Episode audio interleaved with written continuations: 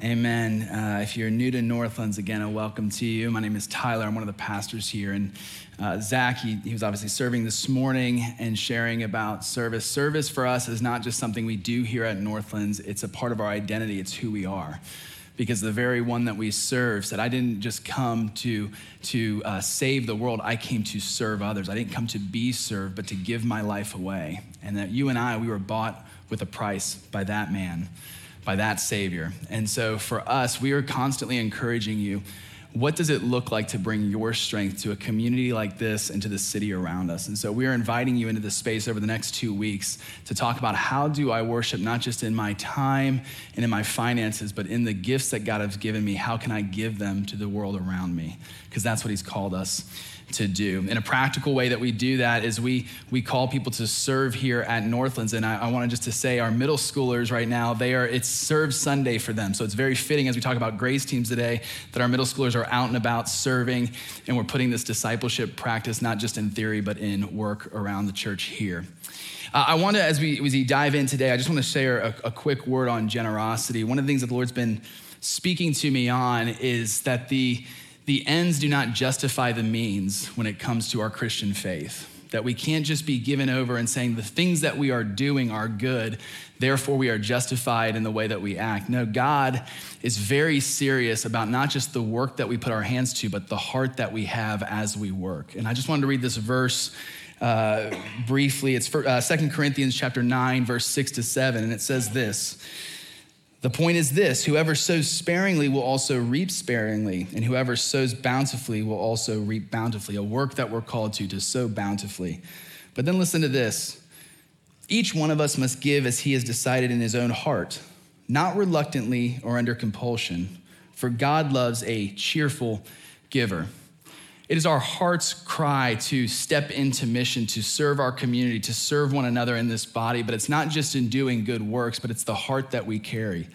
Let none of us say that we gave our, our resources, our time, our, our gifts, our finances under compulsion or under pressure, but that we gave cheerfully to the Lord because that was the desire of our heart. I just, I feel this call as I offer an opportunity for you to give to this community that will then give to the city around us and to the nations.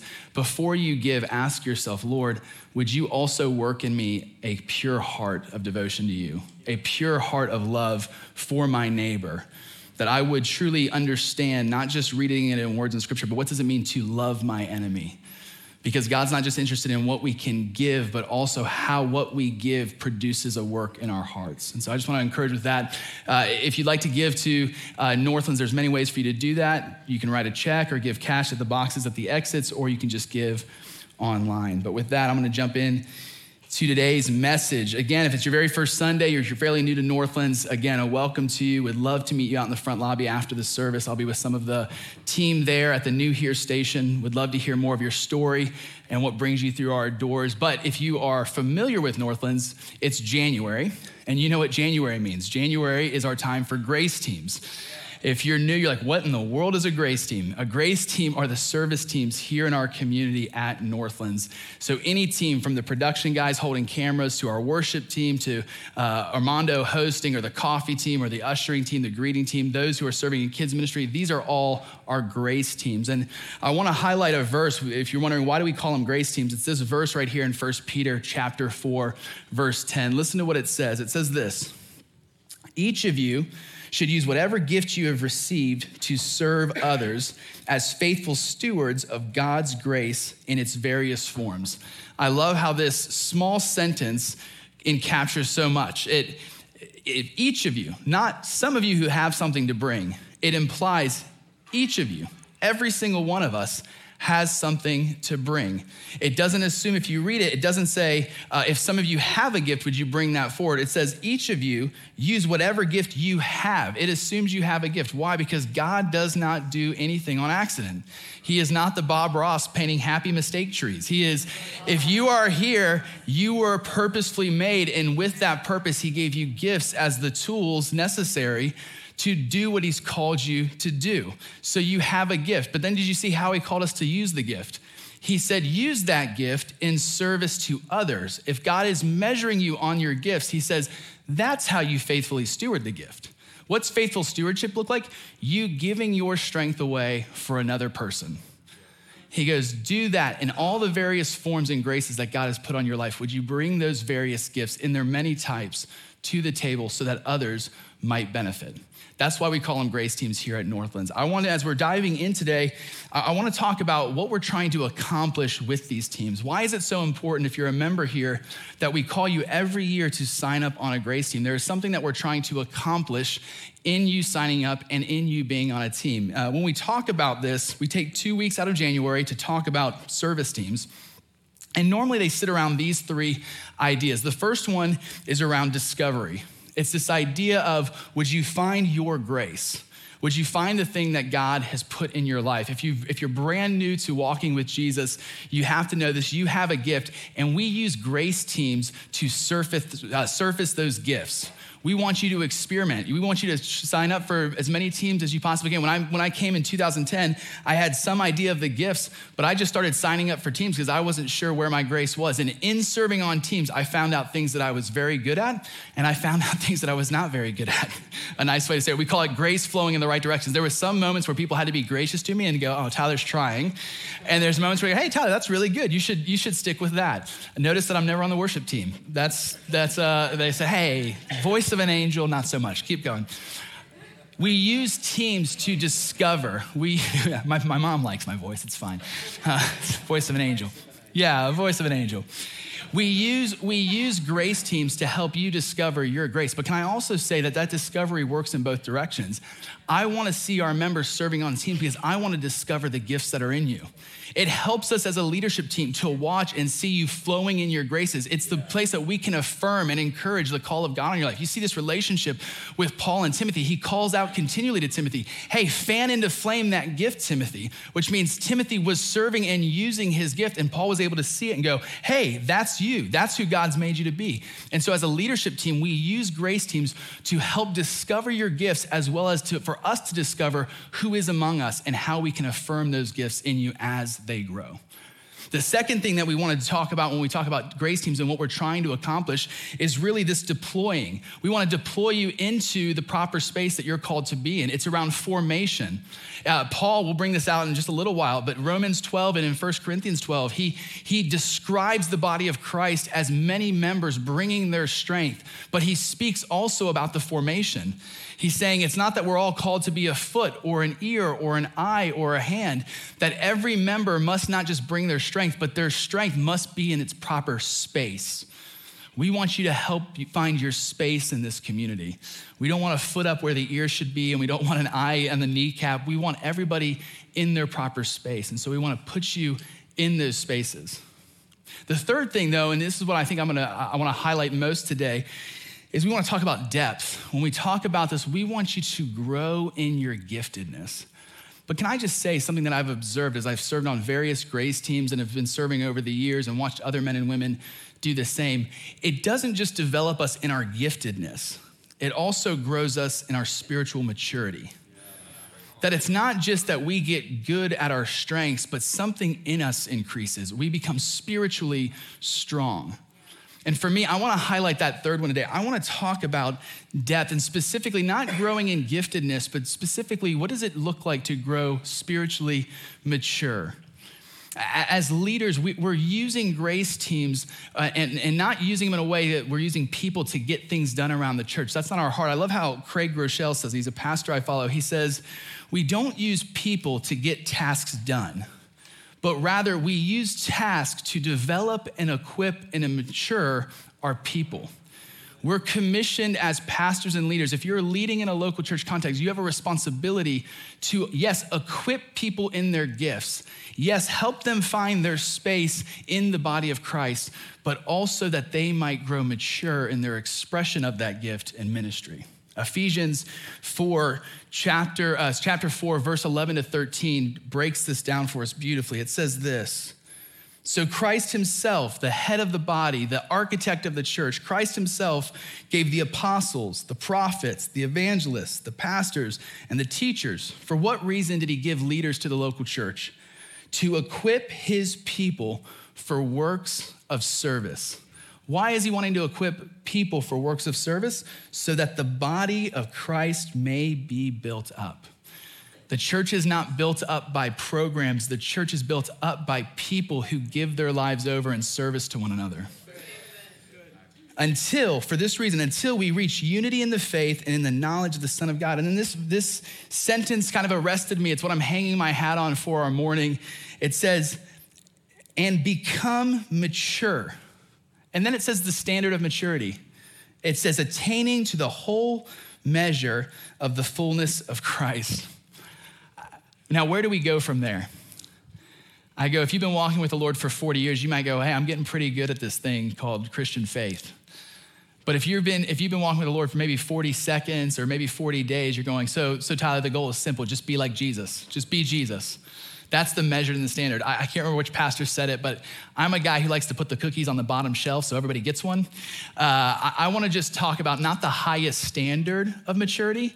I want to talk today about what is the first step to becoming mature. There are signs of spiritual maturity. I think about verses or, or, passages of scripture like 1 Timothy chapter 3, verse 1 to 7. It speaks about the qualifications of elders in the church and the qualifications of deacons in the church. And it speaks about high qualifications that, that speak to a, a level of wholeness like a high standard. It says things like that, that elders or overseers, that they should be above reproach. They should be faithful to their wife. They should not be given over to anger or their temper. They should have self-control. They should not be lovers of money. They should not be, or they should be respectable. They should be hospitable. It describes, hey, if you're to be spiritually mature, this is what it looks like like Jesus and to have these qualifications. And, and if you're here today and you're like, well, that's a bit overwhelming, I, I want to just begin not just with the first step, but the basic foundation of what it means to be a Jesus follower, if you want to begin the journey of becoming a spiritually mature, a whole person, let me tell you the good news. It's not in an amount of time you spend with Jesus, and it's not in a practice that you have, and it's not because you're super gifted in a hundred different ways and you're incredibly prophetic and accurate, or, or you have leadership and charisma. It doesn't require any of those themes of time or practice. What it requires, the very first step to maturity, is not those things, but simply a decision. And it's a decision that every single one of us here, whether you've been walking with the Lord for 40 years or 40 seconds, you can make that decision today. And it's what I want to drive us to. I was, uh, I've told this story before, but it just, it, it helps me uh, break down this decision I want us to make today. My friend Brandon, in his upbringing, his mom tells this story that when they were younger, uh, she would put Brandon and his uh, younger sister Amanda on the inside of the sidewalk, so that as they walked uh, up the sidewalk, that the traffic would be uh, on the outside, their mom would be in the middle, and the kids would be on the inside. And she says, I don't know what I was thinking, as if like a car, if it clipped the curb, that it was going to somehow stop me and um, for, or prevent the kids from getting hit by a car. I think we would all gotten hit. But she says something in me was just to say, if there was going to be a trauma like that, I was going to be the first one to take on the hit. And what was interesting to me, she said this, told the story that she said, this was the story of when I found and discovered Brandon was becoming a man. Brandon was becoming mature. He started the journey. And she didn't say it was when he started shaving or when he went through puberty or when he was turned 18 or 21 or when he got married or started having kids or buying his first house or advancing in his career, all these adulting things. She goes, I realized Brandon was becoming a man when one day we're walking on the sidewalk and there's traffic, and all of a sudden, out of nowhere, Brandon, maybe 13, 15 years old, just takes me gently by the forearm and brings me to the inside of the sidewalk. And Brandon, from that day on, was the guy on the outside. She said, That's when I realized. And do you see what happened to Brandon? Brandon made a decision of maturity. It wasn't that he was a man on that day, it wasn't that he had it all together, he didn't have plenty of things to learn. It was that something shifted in his mind. And I believe there is a decision, a shift that we can all make. And if we make that together, it would make a profound impact in this body and in our community. Paul says it this way, and we'll read it in its full context in a little bit, uh, a little bit later. But 1 Corinthians uh, chapter 13, verse 11, he says this When I was a child, I talked like a child, I thought like a child, I reasoned like a child. When I became a man, I put the ways of childhood behind me. Did you see the decision? I put, I put childhood behind me. It's easy to understand what does it mean to talk and reason like a child. Have you noticed? I have a seven year old daughter and I have a one year old. Have you noticed the natural gift that they have of mine? It's as if they wake up and all they're thinking about are their needs. Is that not all the parents are like getting real quiet? I'm speaking about your kids. It's fine. No, they're not here. They're in the classroom. It's fine. That children have a natural tendency to think about what's best for me. What's my purpose? What's going on with me today? What makes me most comfortable? But a decision was made in my friend Brandon, and it's the same decision that I believe is the journey of becoming spiritually mature. It's not growing in your giftedness, it's not finding your, your seat on the bus, is another piece of language we use. It's this focus on otherness. That maturity begins with the decision to give your life in service to others. It doesn't help that you have incredible gifts and it doesn't help that you do good things in the world if you don't get this very basic. It's as if the, the room to spiritual maturity has a doorway and this is how you step forward. And if you go around the doorway and try and break in through the window, you might be in a place where people might see signs of spiritual maturity, but if this isn't in your heart, you miss it. You miss the whole thing. Jesus said, I did not come to be served, I came to serve. Jesus, the greatest among us, when he, was re- when he realized, had the revelation before he went to the cross, oh, I have all authority in heaven and on earth. Everything is under my will and my rule. And his response to that revelation was picking up a servant's towel, going to the lowest of his team in the lowliest position, doing the lowest form of service and he goes, If this is what the master does, how much more so should we operate in this mindset? When we talk about grace teams, we oftentimes talk about bring your strength, bring the thing that God has put in you. And there's a time and place to bring your gift and to bring your strength and to find the space that gives you shiny eyes and fulfillment. But can I also say, and I would just argue it's the season that we find ourselves in as a church as we are growing at a phenomenal rate. Can I just tell you the first step that we do before we talk about how does my grace gift develop and how does my space of fulfillment happen? May I bring some people in to the inside of the sidewalk and say, I want your, you to benefit first before me. Otherness. Romans chapter 12. Listen to the language that Paul uses as he describes the body operating together. He says this once again, the head so in Christ, we, though many, form one body. I love this statement. Each member belongs to all the others. Who you are and your gifts are there to benefit my well being, and my gifts are there to benefit your well being. Love must be sincere. Hate what is evil, cling to what is good, be devoted to one another, honor one another above yourself. Bring him to the inside of the sidewalk. Never be lacking in zeal, but keep spiritual fervor, serving the Lord. Be joyful in hope, patient in affliction, faithful in prayer. Share with the Lord's people who are in need. Practice hospitality. I want to pause because I like doting on the people that I love. If there's one thing we have in spade here is people who have a gift of hospitality. I want to encourage you as a leader here to affirm if that is your gift, open up the space that the Lord has given you, whether it's your home or your heart or the space, and keep working that gift because in this season, that is a vital tool for us to have to make people feel welcome, to bring people into community, to take those who are on the fringe of society and to bring them into a healthy home. Work the gift of hospitality. Bless those who persecute you, bless and do not curse. Rejoice with those who rejoice, mourn with those who mourn, live in harmony with one another. Do not be proud, but be willing to associate with people of low position. As Greg would say, this is for free. It feels good when you just say you just say like, this is for free. Just like there's a rabbit, I'm going for it.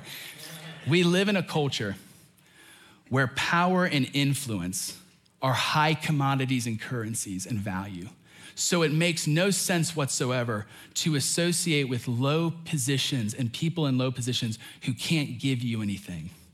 And yet, the scriptures call Christians to be a peculiar people. We don't look at people and what they can give us. We look at what we can give to people. We associate with the low positions because we're not motivated by what we can get from people. We're motivated by a love of Christ because he died for those people.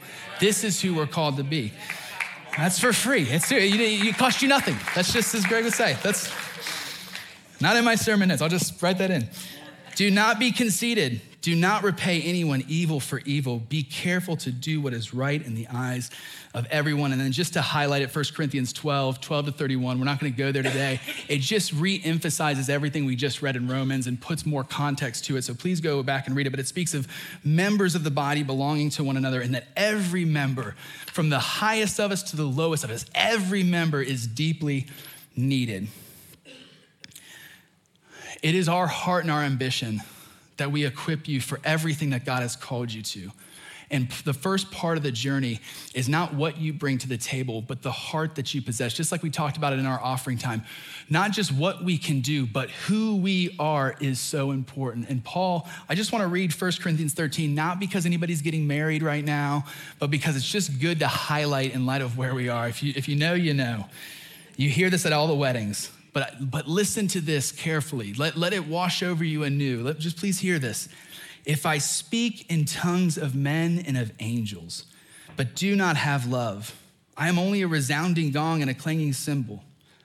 If I have the gift of prophecy and can fathom all mysteries and all knowledge, and if I have faith that can move mountains but do not have love, I am nothing. If I give all I possess to the poor and give over my body to hardship that I may boast, but do not have love, I gain nothing. Your giftedness will one day pass away. It's not lost on me that one of the gifts God's given me is to teach. And yet, one day when we get to heaven, Tyler's teaching gift doesn't matter anymore because we don't need it, because we'll be in the presence of the great teacher, the great rabbi, my gifts, your gifts will one day pass away. So if we spend our time in our life developing giftedness, but we don't develop a heart of love and compassion for our neighbors and our enemies, we are like a clanging cymbal and it means nothing because those things will pass away. But otherness, service, love, that is eternal. It is worth investing our time today in because it will still resonate into eternity. What is this kind of otherness? Paul describes it. This is the part we hear at the weddings. Love is patient, love is kind.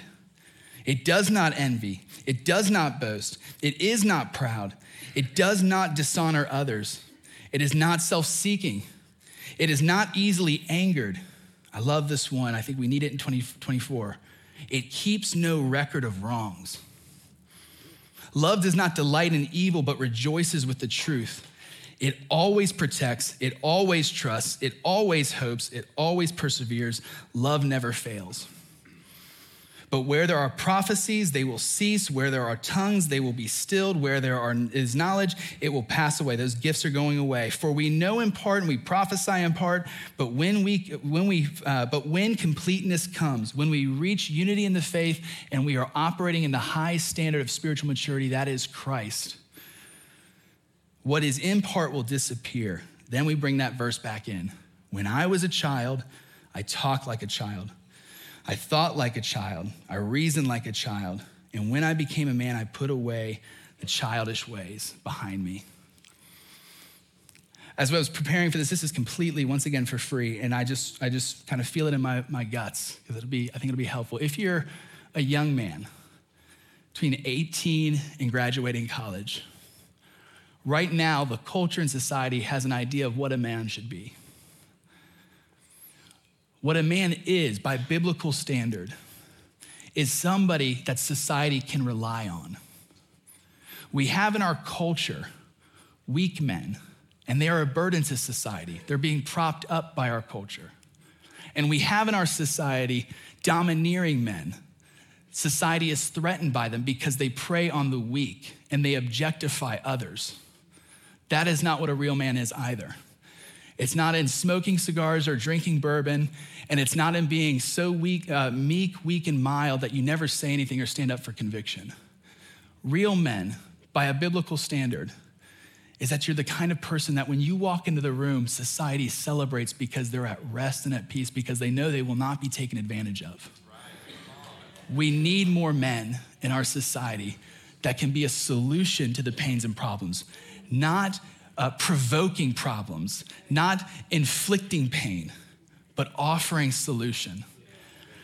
If, if we're talking about making a decision today, young men, make a decision to be that kind of man because that's the kind of man that will honestly be worth leading in the future. Amen? The free stuff today, the free stuff is working. That's phenomenal. Who ever knew? This is, this is it. So, I was interesting. I was thinking about this idea that decision without action is no decision at all. At the very definition, you can put it up if you, if you got it on the slides, decision by its definition is the action or process of resolving a question. I feel like there's a singular decision that we have to make today when it comes to signing up for grace teams, and it's this idea of otherness. Where am I needed? To bring other members who need reprieve, that need refreshing, that need help, that need support, to bring them to the inside of the sidewalk and say, Hey, I've got your back. I'm watching over you. That we're not just a body who brings our giftedness and our strength to produce, but we're also the body that will respond where there are needs and that we can meet those needs. And so I want to just ask a singular question today, and it's a pretty, it's a pretty simple question. It's, it's this. If you could just ask and make the decision for others, Tyler, where do you need me? Tyler, where do you need me? In light of what's happening at Northlands as we're growing at a rapid rate, not just where am I best to serve on, but what teams need me the most right now? Who's in need of additional support and help? And I'm gonna do something that is an incredible no no for a public speaking. In fact, my wife absolutely hates it. When she gives me feedback on today's message, she'll say, Everything was good except for this one part where you intentionally made it awkward. And that is where the speaker goes, I want a response from you, the repeat after me moment. It's this idea of like, hey, would everybody repeat after me and ask the question, Tyler, where do you need me? And I'm gonna count to the count of three, and I want us all to say it in unity. And I'll do that other thing that's super awkward, where if the response isn't exactly to the level that I think is appropriate, I'll go, no, we'll do it again. My wife is just like slouching down in her chair. She's like, every introvert in the room is like, I hate you, Tyler. This is, un- this is unacceptable. If you're a guest in the house, you don't even have to ask. This is a question that I want our members to ask. On the count of three, I want you to ask, Tyler, where do you need me? I'd love to help and support the body. Can we just do that? What? Yeah, I was like, we're like, no. One, two, three. That, I, we don't have to do it a second time. That was perfect. That was so good. Um, I gotta be honest, I, I'm just glad that you'd asked such a question, not under duress or pressure or manipulation. I hate to feel manipulated when I'm in your seat and listening to somebody. I'm just glad that you would ask such a question just out of the kindness of your heart and the maturity that you possess. And I gotta be honest, I'm taken back by the question. I wasn't expecting it. Uh, I'm not prepared. I'll need to get back to you. I wish I had a list of where I could use you the most. Actually, no, I do have a list. I made a list.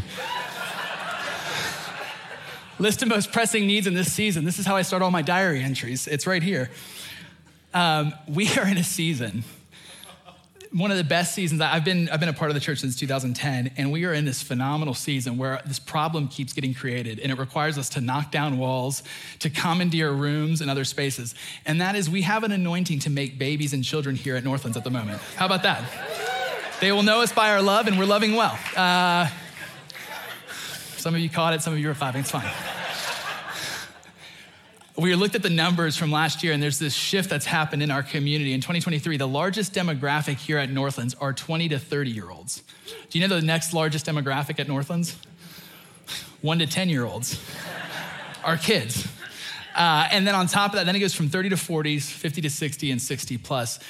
The Lord has been speaking to us. We met as an eldership team earlier uh, in, the, in the month the Lord is speaking to us about resourcing deeply our family ministry here at Northlands because we need it, because our kids are the next generation and we're going after their hearts. I am going hard after the 414 window of members here at Northlands because they need our investment now more than ever.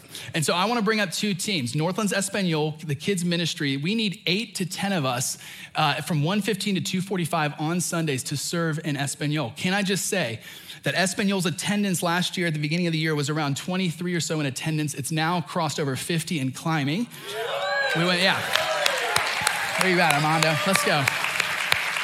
They went from having three young kids in their ministry to now 13 kids in their ministry from high elementary to toddlers, and they're needing help. But specifically, right now, Alba, Armando's wife, who's co leading the community with Armando, she is preaching regularly and she's also doing translation.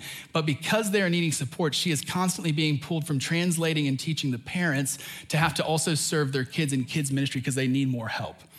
I want to take the weight off of members of the body who are giving their absolute best. I want to protect them from burnout. I want to protect them from fatigue. I want to bring Alba to the inside of the sidewalk and I want to say, hey, I've got you in this moment. So I'm going to ask we need eight to 10 members in this space. You can see also in kids' ministry, in middle school and high school ministry, we need six to eight members in nursery. We had 23 babies, y'all, last Sunday. And then friends of mine, good friends of mine, mind you, throwing kerosene on that fire delivered babies this week. Like they had more babies. Stop it already. Like it's just, we're like hanging the babies up on coat racks. We just can't, like they're just sitting there. Like it's just, there's too many. There's too many. My meetings with Jorge and Ashley are literally like, Jorge's like, hey, Tyler, I think I gotta knock another wall down. And hey, this room over here, that's my room now. And so I'm just like, take the rooms, take the rooms. But we are growing and we need six to eight members in nursery. We need five members in preschool, eight to 10 members in elementary. Middle school and high school need two to four members, totaling just in first service about 23 to 31 members in these spaces. One of the goals that I have for, for Jorge and Ashley is I want them in the service a little bit more, having enough people here in the system running so that they can be spiritually fed. Right now, that way that that's happening is periodically they can be in the service, but right now, most of their church experience is Monday afternoon on their couch being spiritually fed. Part of resourcing the next generation and our kids is making sure that the people who are pouring into our kids are well resourced. I want to pour into them here in this space so that they can pour into my kids, into your kids in the next space. We need people in these spaces. Find your grace team, absolutely. But in this season, these are the teams that we need to highlight because we are growing and the Lord is emphasizing that. To my grace team leaders, I just want to just, just call on you as well to help us in this. As you look at your teams and your rosters, if you are fully stacked, if you go, hey, you know what, we have enough people and I'm working through stuff, would you encourage some of your team members maybe in this year to help us with growth, to step into these spaces, to leave your team for a season so that they can help where the body has great need? I want to tell you that the, the level of weight that would come off of my shoulders, the teams who are serving in these places' shoulders, Jorge, Ashley, Alba, and Armando, the weight that would be taken off if this need is met would be incredible. It would help us minister more effectively in 2024. We are going to t- continue to grow more and more and more. And I, I want to close with this two thoughts uh, just a statement on health and a dream that I have. What I am learning in this season is that health, health will attract growth. There are two types of people who want to be a part of a healthy church healthy people, because healthy people want to be a part of healthy things, and sick people, broken people, those who need help want to be a part of healthy things because they might have grown up in a toxic environment, but a healthy culture brings refuge and safety and refreshing and reviving. So everybody is hungry for a healthy home. I want to be able to meet that need, and the Great Commission would call us to meet that need. But what I have found is that growth will challenge health every time. You can have a healthy marriage, but if today I knock on your door and I bring five more kids for you to take in and take care of, they're now your kids, that's going to challenge the health of your household. It's good growth, but everything has to change. Your systems of operation have to change. Your budget has to change. You have to get a bigger car, a bigger van, because now you're parenting not just maybe one kid or two kids, but maybe, maybe five to seven kids. That changes. The growth is good, but you must take in that growth and then once again operate at another level of health. We have a healthy church here, but we're growing at a rapid rate. I want to meet that growth with that amount of health. And in order to do that, we have to protect our members from fatigue and burnout. We are growing at a rapid rate, and I don't want it to stop. I love it. But at the same time, we have to be a body that serves the body. Here's my dream. This is like, you're gonna say, Tyler, way too much. One day, I'd love to knock on our mayor's door, our office, and I'd love to say, Mayor, where do you need Northlands Church in our city? I would love for hundreds, thousands of us to enter into our city, into the most broken places where it needs help, and be a solution for them, a space that they can rely on us. Here's the 75,000 foot dream. This is like put a helmet on because the elevation's too high. I'd love to be a solution for a nation. I'd love to knock on a president's door and say, Where would you like our church is to be deployed? How can we help a nation and bring good to them and to bless them with the gospel of grace and with acts of love and service? But before we can be a movement of churches that a nation would call on, we have to be a church that our city can call on. And before we can be a church that our city can call on, we have to operate as a body where our members can count on us. I love the season that we find ourselves in. Let us watch over one another. Let us bring each other on the inside of the sidewalk and say, if somebody has to hurt, if somebody has to sacrifice, let it be me first before my brothers and sisters. That we would take a posture, a first step towards spiritual maturity like our Savior. That we would wake up and before we think about God, would you awaken in me the purposes you call me to? Would our prayer be, Lord, would you help me awaken the purposes that you've put in others? This is the kind of people I believe God has called us to be, and I believe He's inviting us into something special. Would you pray with me?